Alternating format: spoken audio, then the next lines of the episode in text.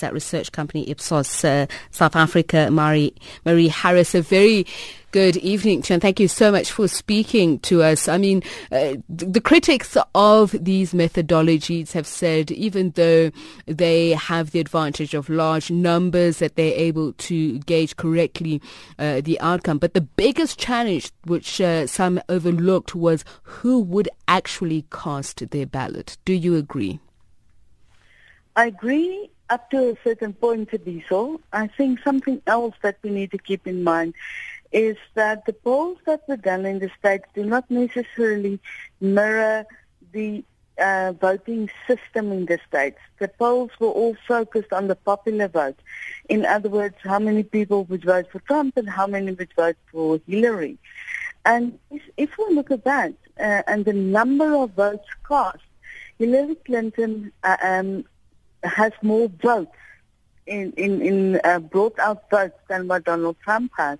But because of the complexity of the American system, um, it depends uh, which states you win and how many deputies those states sent to the electoral college who in the end is in, uh, the, the people who, who choose the president. You need 270 out of that 538 votes. And there, as we all know now, Donald Trump, uh, Donald Trump won hands down. The methodologies, as you rightly point out, are also an issue because um, most polls or all polls in the states are done either online or on CATI. And um, first of all, on the telephone side, the, the computer-assisted telephone inquiry, there's the issue that um, they use landlines mostly, and the number and incidence of landlines has fallen like all over the world. So a lot of people do not have landlines in their homes anymore. And secondly, online methodology, I think, missed out a large part of the electorate. If we think about what your previous guest talked about, the states of Pennsylvania, Wisconsin, Michigan, Ohio, those are really economically depressed because of the slump in the coal industry, of the slump in the iron ore industry, and a lot of people lost their jobs. And those are the reasons why they voted for Trump. Mm. They, uh, it was a simple, straightforward message. He convinced them that he can make a change to their lives, and the polls did not pick that up. There are those who've said one of the disadvantages also uh, of the American electoral system is the amount of information that people have to give ahead of voting, that there's room for manipulation. There was even a, a parody or su- suggestion of that in the uh, popular series Scandal.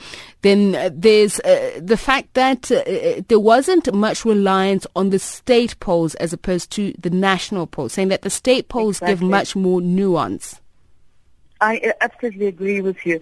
I also think if you do, like most of the polls do, about 2,000 to 2,300 to 400 interviews, if you look at the America-wide in, um, result, that is adequate, but it is definitely not adequate to predict in every certain, every definite state.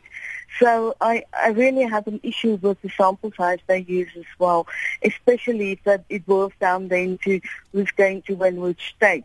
And, uh, you know, the, the modeling they use is also very different from ours. And well, their system is a lot more complicated than ours. Ours, uh, that is based on proportional voting, is relatively easy in a way to do and to do polling uh, if you ask all the right questions, obviously. But their system is very, very complicated. And also, if you do online polling, you don't have the luxury of asking a lot of questions. So you basically ask people, uh, oh, thinking about the next president of the United States, are you going to vote for Hillary Clinton or Donald Trump? Right. But then there's not space in this online poll to ask other questions. Um, for instance, what do you think of the messages of the different parties? What do you think of the candidates um, performance? What do you think of other political parties and so on? Mari Harris, we're going to have to leave it there with you, but thank you so much for your time. She's Director of Public Affairs at research company Ipsos South Africa. And to, to continue this discussion, uh, we look at